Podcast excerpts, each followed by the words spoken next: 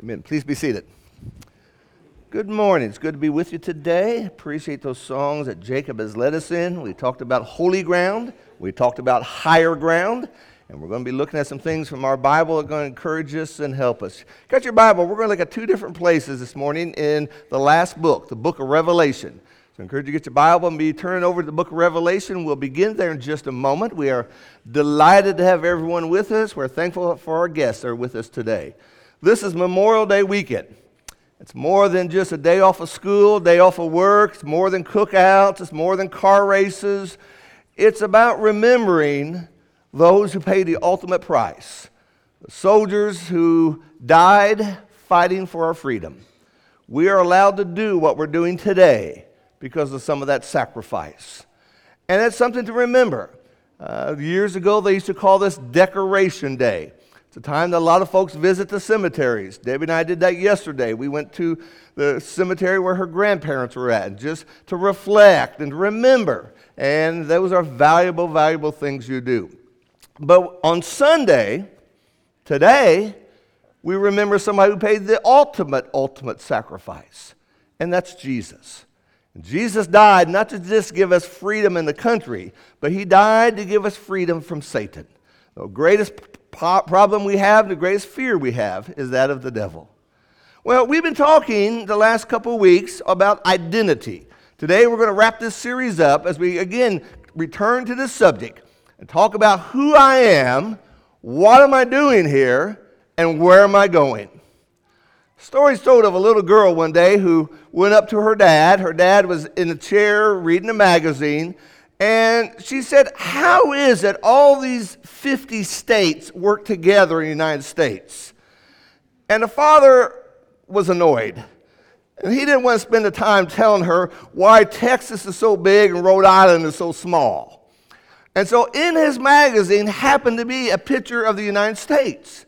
So he tore it out and tore it in little pieces and gave it to her and said, Now go to the kitchen table and work this like a puzzle and you'll figure this out. And no time she was right back. Had it all taped together perfectly. He was amazed. How did you do this? And she said, Well, on the other side of the page, there was a picture of Jesus. And when I got Jesus looking right, the country looked right. And there's some truth to that, isn't there? There's a lot of truth to that. And so when we talk about our series, we began by talking about discovering who I am in Christ. Last week we talked about my purpose. My purpose is designed by Christ. And today we're going to wrap this up by talking about my destiny is with Christ. God made us on purpose for a purpose. God made us in his image and God made us to spend forever with Him. Those are basic understandings the Bible teaches over and over that helps us to understand this concept of simply who I am. Our identity is not something we, dis- by, something we determine, it has been determined, it's been given to us by God. Genesis chapter 1 says he created them male and female. Not only that, but he gave a purpose for each person. Not only that, he determined what generation we will live in. That's all given by God. The idea that I am specific, I'm identified, I am made in Christ. The very concept we're looking at. And so in our series, we've been reminding ourselves that our identity identifies both who we are our purpose and our value. And our culture today has just lost that.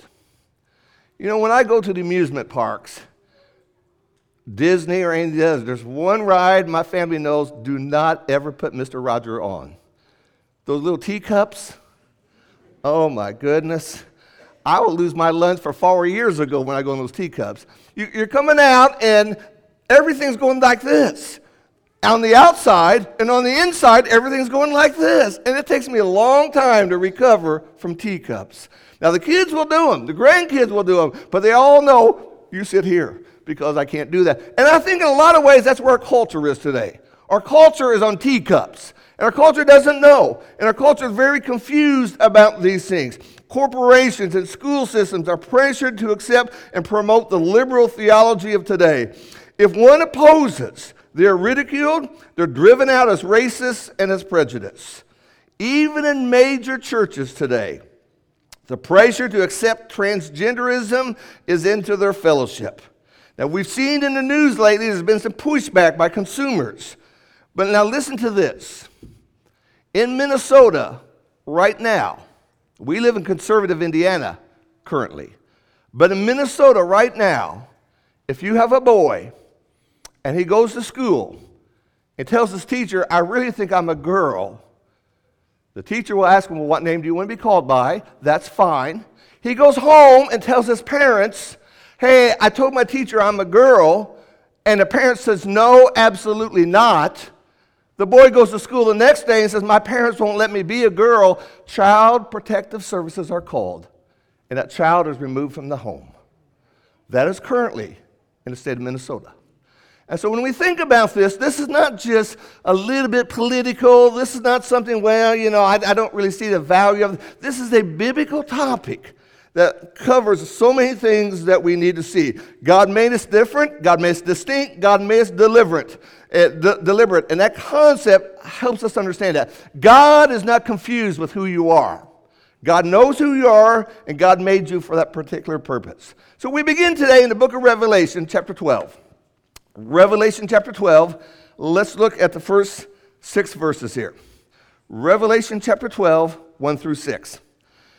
It says, And again a great sign appeared in heaven a woman clothed with the sun, and the moon under her feet, and on her head a crown of 12 th- stars.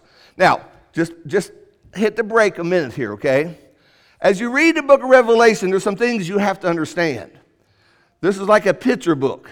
Those are the kind of books I read to my kids, okay? My wife has all the Harry Potter books, and that's, they're, they're too long for me. I need one sentence in the picture. That's about the way I handle things.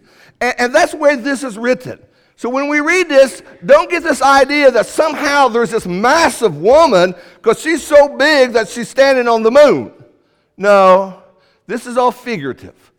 And it's, it's painting the picture for you. And she, verse 2, was with child. And she cried out, being in labor and in pain to give birth. And another sign appeared in heaven, and behold, a great dragon having seven heads and ten horns. On his head were seven diadems, and his tail swept away a third of the stars of heaven. It says, and threw them to the earth. And the dragon stood before the woman who was about to give birth, so that when she gave birth, he might devour her child. That's who he's after. Whoever this baby is going to be, this dragon wants it. Verse 5 She gave birth to a son, a male child, who is to rule all the nations with a rod of iron, and her child was caught up to God and to his throne. That is Jesus. And a woman fled into the wilderness where she had a place prepared by God, and there she might be nourished for 1,260 days. You jump down to the very last verse of this same chapter. It says in verse 17 So the dragon was enraged with the woman, went off to make war with the rest of her children and to keep and those who keep the commandments of God and to hold the testimony of Jesus. This is where we begin our lesson today. Understanding that this dragon is the devil. Who's the devil after? Those who keep the commandments of God. You and me. And there's two thoughts that come out of this immediately. Number one, the devil is powerful. We remember as the Bible begins in the book of Genesis, chapter 3, how he got Eve confused and deceived Eve. We remember in the book of Job that through the powers of Satan that all Job's livestock were stolen. A storm was created, killed all Job's children. The Bible shows us over and over the power of the devil. In, in 2 Corinthians, it says, in whose case the God of this world, that's not Jehovah, he's talking about the devil there. The God of this world has blinded the minds of the unbelieving what a powerful statement that is. Why is it people don't see things? Because they cannot see them because they're blinded by the, the God of this world, so that they may not see the light of the gospel of the glory who is the image of God. 2 Corinthians 11. No wonder, for even Satan disguises himself as an angel of the light. Peter tells us to be alert, be sober, because the devil prowls about like a roaring lion seeking someone to devour. The second thing this passage reminds us of is that as we are engaged in a war, the devil went off to make war. Now you might think, well, I have no problems, I have no war.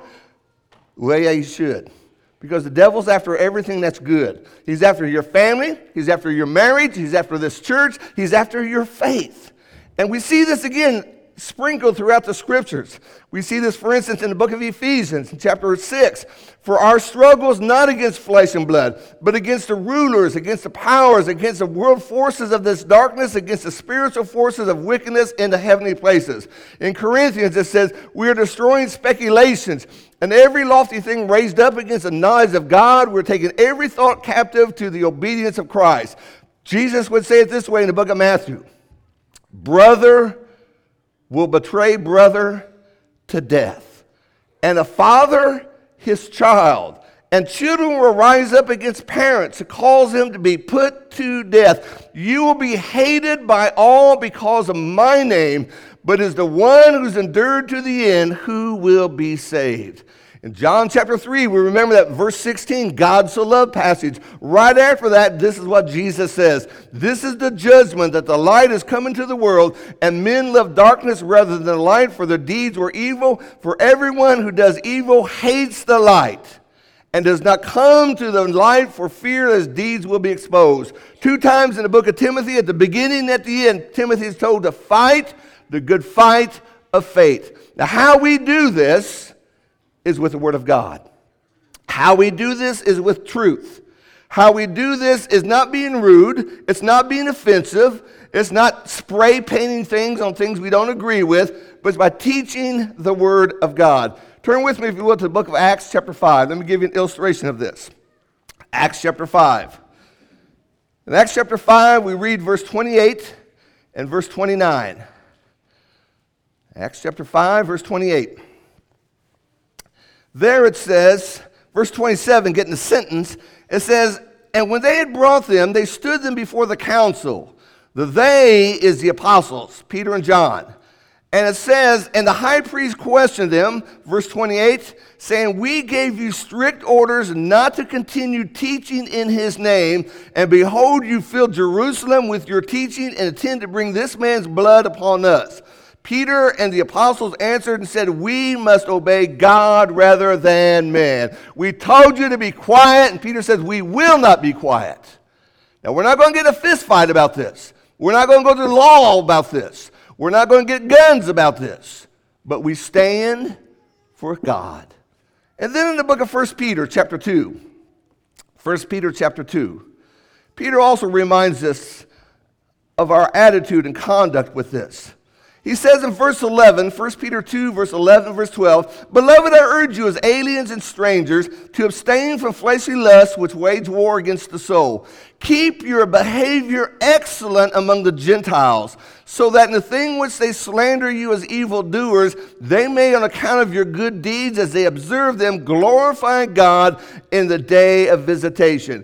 Don't get down in the mud with those who are in the mud. But understand, we're in a conflict.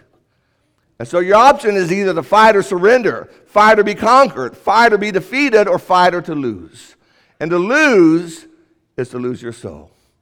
Now, the second Revelation passage is in chapter 20. Revelation chapter 20. If you'll turn there with me. Again, we're going to be reading about the devil.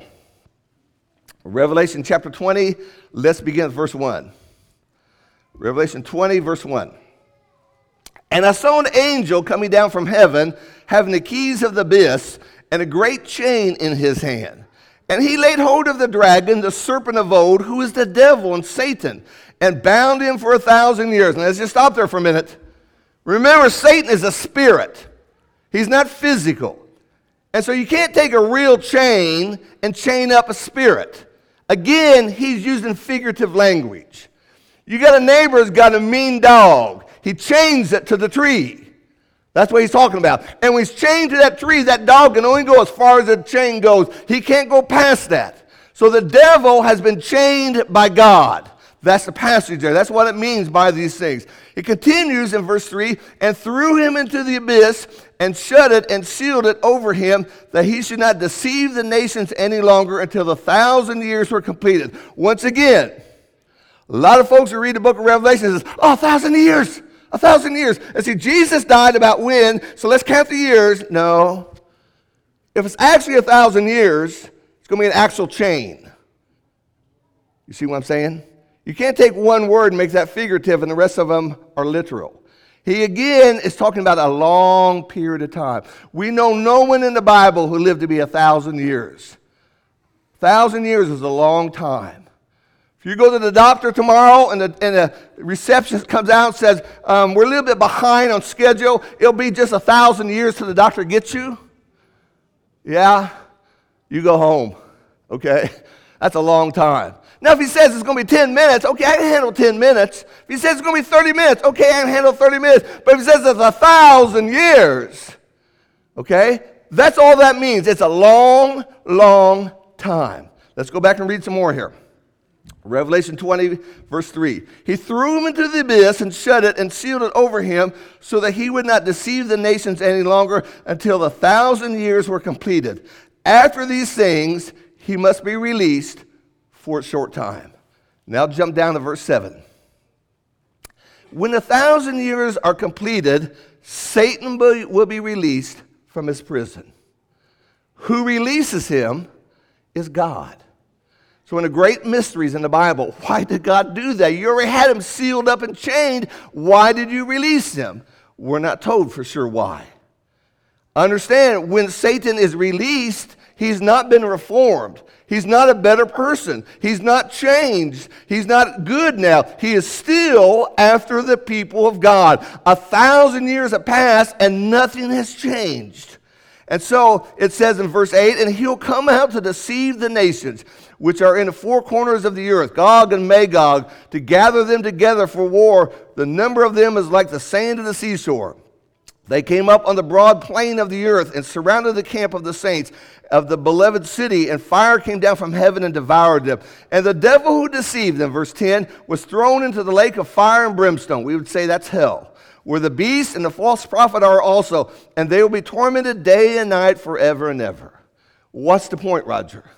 The point is, God tells us there's a time coming when Satan will be released. Is it now? I don't know. But when he comes out, what's he going to do? He's going to deceive the nations.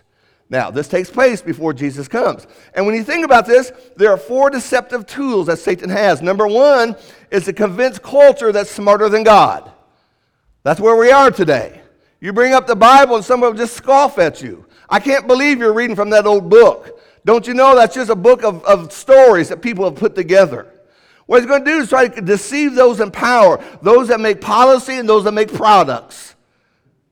Deceive them to go along that way. He's going to deceive those of influence because people follow the people of influence. And he's going to deceive those who educate because they will change the minds of those they teach.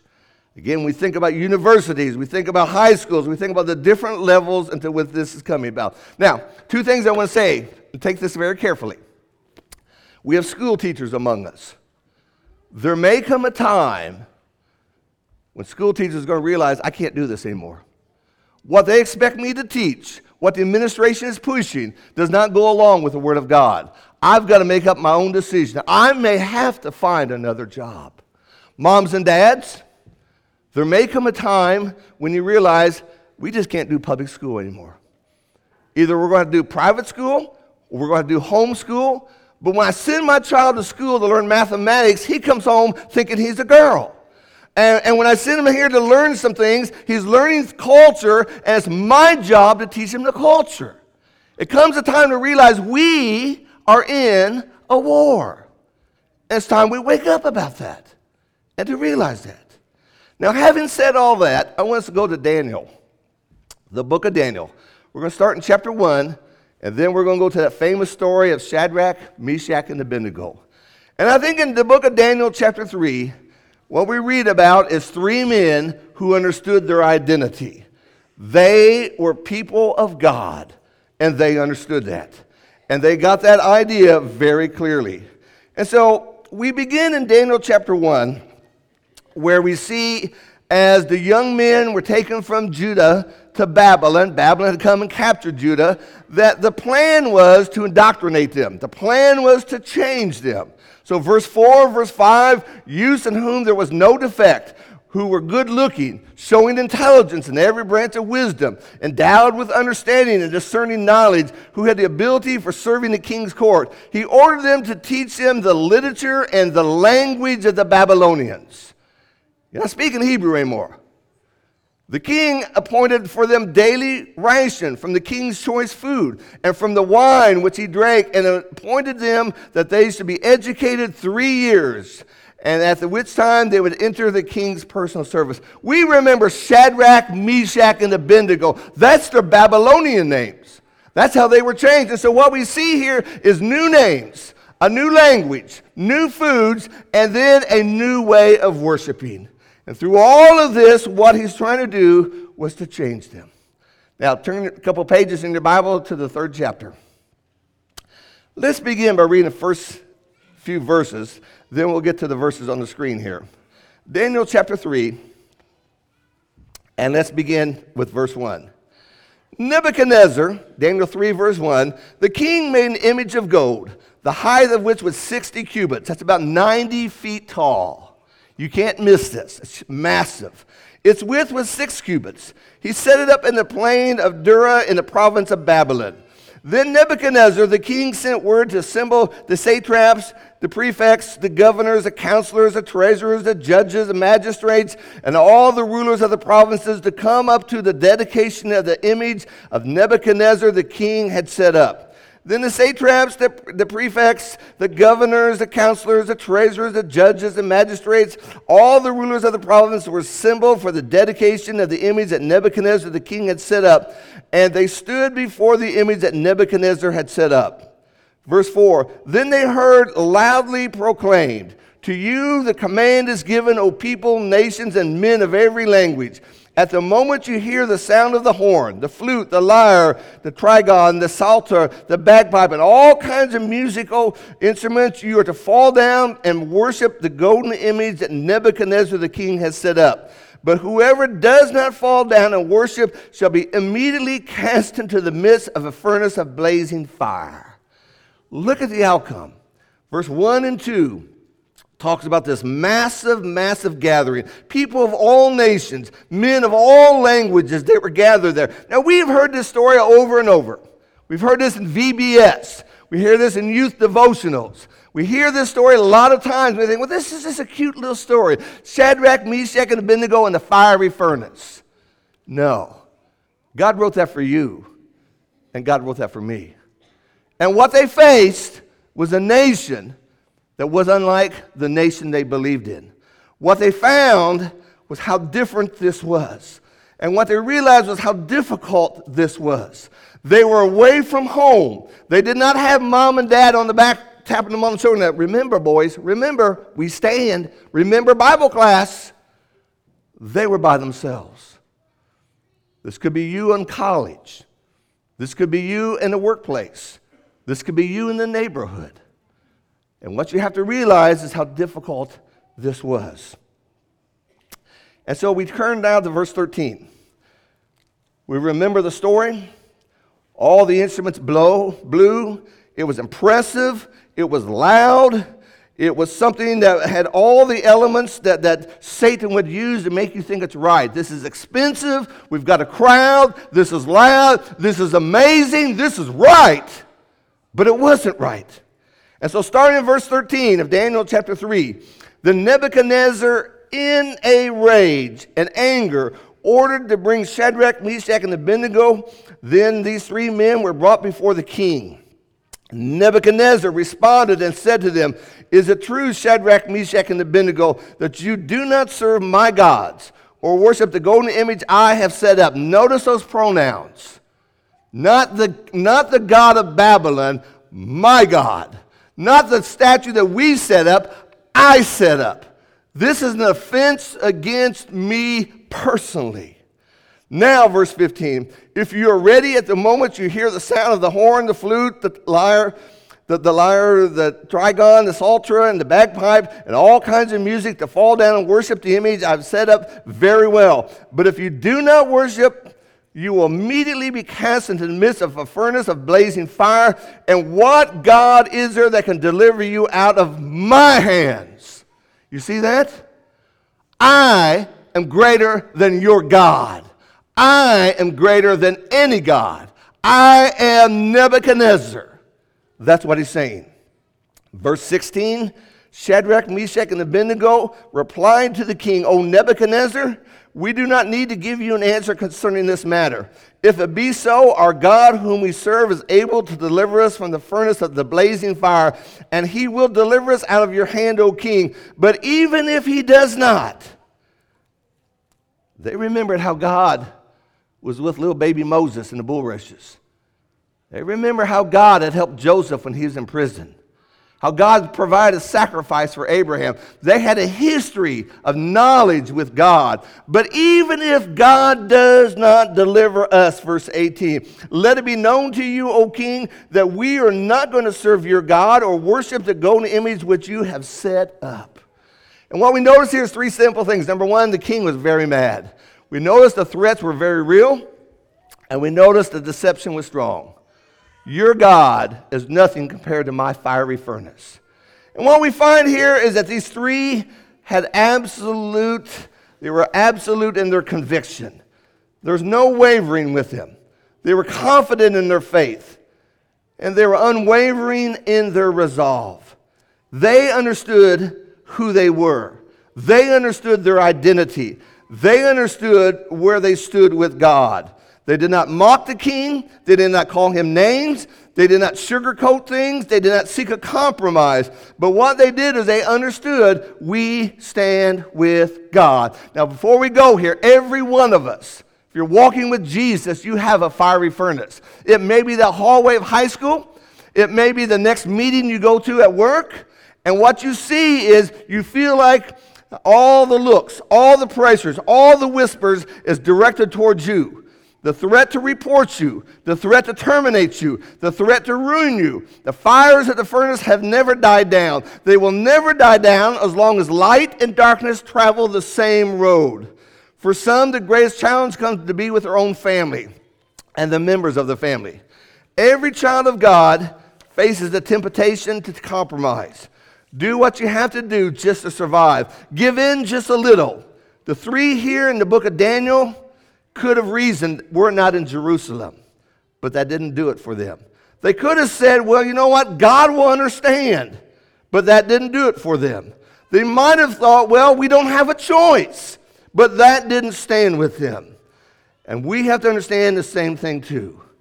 I want you to notice th- three or four things they understood. Number one, they knew that God was the only God.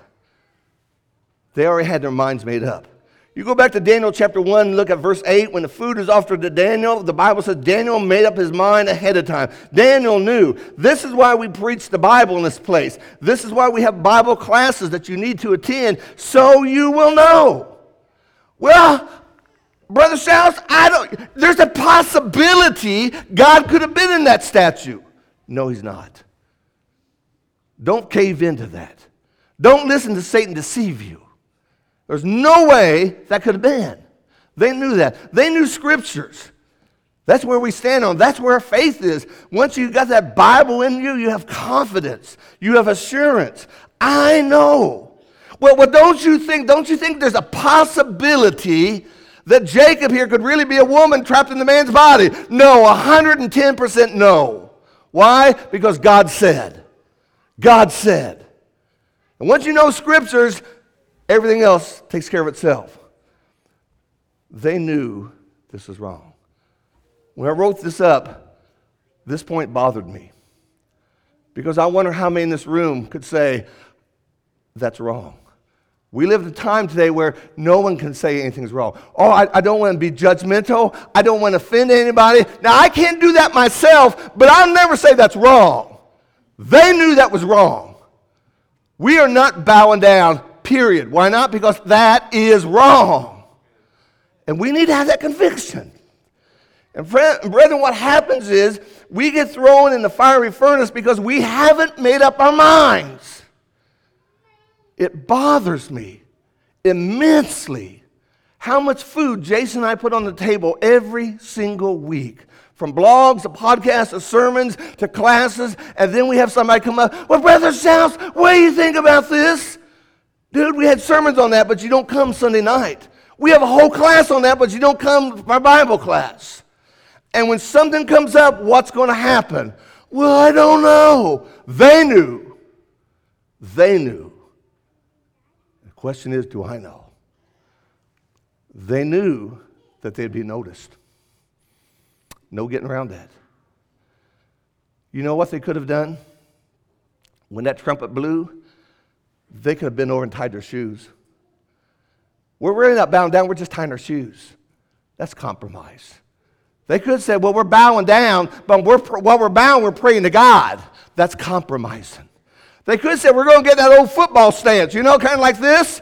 I'm not really bowing, but I'm not really, I'm kind of like this. That's compromising. Y'all bowing, I'm standing.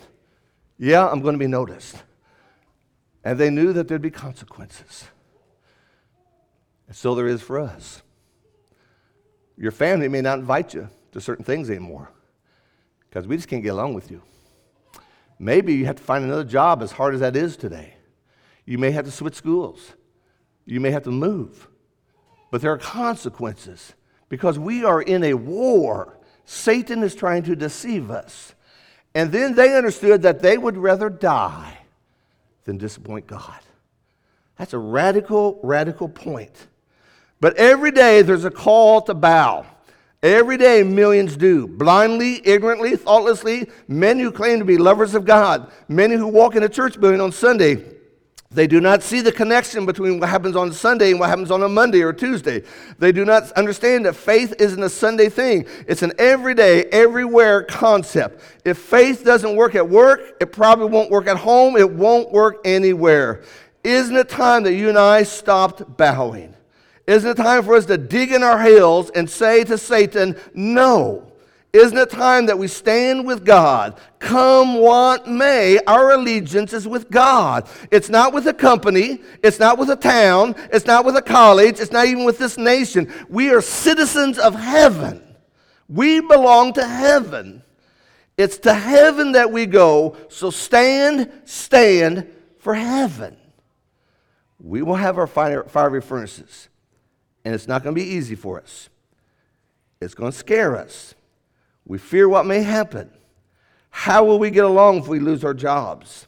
What will happen if they draw the line and say no? What if the family says you're no longer welcomed here? And they might. We stand or we bow. Now, biblical identity. We are created in the image of God we are recreated in Jesus Christ. 2 Corinthians 5, verse 17 says, We are a new creation in Jesus Christ. We have been adopted into the family of God. We imitate our Father, as 2 Corinthians, excuse me, Ephesians talks about, to imitate God in love. And then we long to spend forever with Him. That's that concept. Our destiny is with God. Throwing just a few verses on this. The Bible says in the book of Philippians, For me to live is Christ and to die is gain. Verse 23, but I'm hard pressed between both directions, having the desire to depart, to be with Christ, for that is much better. One of the things I contradict when people pray, they always say, Lord, give Brother Roger a long life. I said, Don't answer that, Rod. Don't answer that, Lord. Don't answer that. I don't have any desire to be 100 years old. I have no desire to live 90 years old. I want to get out of this place.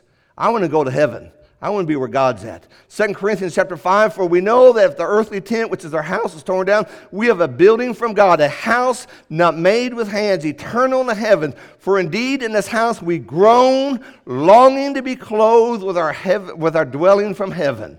Again, he would say in the same context, now he who prepared us for this very purpose. You see that? Why were you made? You were made for this very purpose to dwell with God. He created you in His image. He gave you a purpose, and He has a destiny for you. Therefore, always being of good courage, and knowing that while we are at home in the body, we are absent from the Lord. We are of good courage, I say, and prefer rather to be absent from the body and be at home with the Lord. What does it mean to be absent of the body? It means to die. I'd rather die and be with Jesus than be here. Can you say that? Jesus would say, In my Father's house are many dwelling places. If it were not so, I would have told you. I go to prepare a place for you. If I go and prepare a place for you, I will come again and receive you to myself, that where I am, there you may be also. You see this sometimes in professional football. You know what that guy's doing? He doesn't have an earache. No, there, there's a receiver in his helmet. And he's trying to listen to the coach. And the coach is telling them a play. But all the fans are screaming loudly, and, and there's a lot of noise going on. But he needs to hear one voice. And what we're talking about today is who are you listening to? There's a lot of voices today. Who has your attention? Is it a culture deceived by Satan that's given up on God and His word? Or is it the God who made you, the God who loves you, the God who died for you, and the God who wants you to spend eternity with Him forever? Who are you listening to? And so, as we wrap up this series, discovering who I am in Christ, my purpose is designed by Christ. My destiny is with Christ. Discovering, design, destiny in, by, with. Walking all my life with Jesus Christ. I want to end by reading you something. This is, this is kind of old. Some of you of my generation will remember Paul Harvey. He had a great radio broadcast. He used to say, the rest of the story, is part of this thing. This is something he wrote 58 years ago, 1965. A lot of you in here were not even alive in 1965. But I want you to listen to this, because you could think he wrote this last night. And he entitles this, If I Were the Devil. What would you do if you were the devil? This is what Paul Harvey said. If I were the devil, I'd want to engulf the whole world in darkness. I'd have a third of its real estate, four fifths of its population, but I wouldn't be happy until I had seized the ripest apple on the tree, and that is you. So I'd set about, however necessary, to take over the United States. I'd subvert the churches first. I'd begin with a campaign of whispers. With the wisdom of a serpent, I would whisper to you as I whispered to Eve, Do as you please. To the young, I would whisper, the Bible's a myth. I would convince them that man created God instead of the other way around. I would confide that what's bad is good and what's good is square. It's really 1960s language. What good is good square. And the old I would teach to pray after me, Our Father which art in Washington. And then I'd get organized. I'd educate authors on how to make the lurid literature exciting so that everything else would appear dull and uninteresting. I'd threaten TV with dirtier movies and vice versa. I'd peddle narcotics to whom I could. I'd sell alcohol to ladies and gentlemen of discretion. I'd tranquilize the rest with pills. If I were the devil, I'd soon have families at war with themselves, churches at war with themselves, and nations at war with themselves, until each in turn was consumed.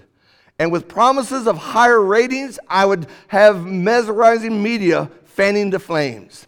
If I were the devil, I would encourage schools to refine young intellects, but to neglect to discipline emotions. Just let them run wild until before you knew it, you have to drug, you have drug sniffing dogs and metal detectors at every schoolhouse door. Got some more here to read. But this is 1965. You think about that. Within a decade, I'd have prisons overflowing. I'd have judges promoting pornography. Soon I could evict God from the courthouse, then from the schoolhouse, and then from the House of Congress. And in his own churches, I would substitute psychology for religion and deify science. I would lure priests and pastors into misusing boys and girls and church money. If I were the devil, I'd take from those who have and give to those who want until I killed the incentive for ambition. And what do you bet I could get whole states to promote gambling as a way to get rich? I would caution against extremes in hard work and patriotism and moral conduct. I'd convince the young that marriage is old fashioned and swinging is more fun, that what, and that what you see on TV is the way to be. And thus, I could undress you in public. I could lure you into the bed with diseases for which there is no cure. In other words, if I were the devil, I'd just keep on doing what I was doing. When I read this this week, I'd also put under here, I would deny who you are. I would confuse you. I'd make you hopeless and helpless. I'd make you lost. You see, the devil is powerful. We need to wake up and realize this. And when we do this series on identity, you need to see I belong to Jesus. I need to hold my head up. And when somebody makes fun of that, I'm not going to bow down to them, be afraid of that. When somebody says, well, everybody knows that's not true, no, God knows it's true. And stand where God stands. Don't be afraid of such things. And to realize how valuable it is. You, you are made in the image of God. And you are one that Jesus Christ came and died for. And you are one that God wants to spend forever with in heaven. The world won't give you that. The world will just say you're just a, a, a whole bunch of cells. It's just lucky your legs aren't where your ears are. There's no, there's no rhyme, there's no reason, there's no purpose, and there's no future, there's nothing. But God, who made you, what a difference that is. And so I hope this series has been helpful for you. I hope you can share some of these things. Now, you may get some people don't like this, and you may get little conflicts with these things. It may be a fiery furnace for you, but you know what? We will not bow down. How powerful that statement is to each of us. This morning, if you're not a Christian, you need to become one. Could it be you've drinking the Kool Aid of our culture today that really doesn't matter? Could it be that you have swallowed the deception of the devil? That really, really, you can be anything you want to be. And so, if you want to be a dog, get on the floor and walk, because you can be a dog if you want to be a dog. Don't listen to such silliness. The God of heaven made you different, special, unique, headed somewhere. And that's what we need to do. If we can help you in any way, won't you come as we stand, as we sing?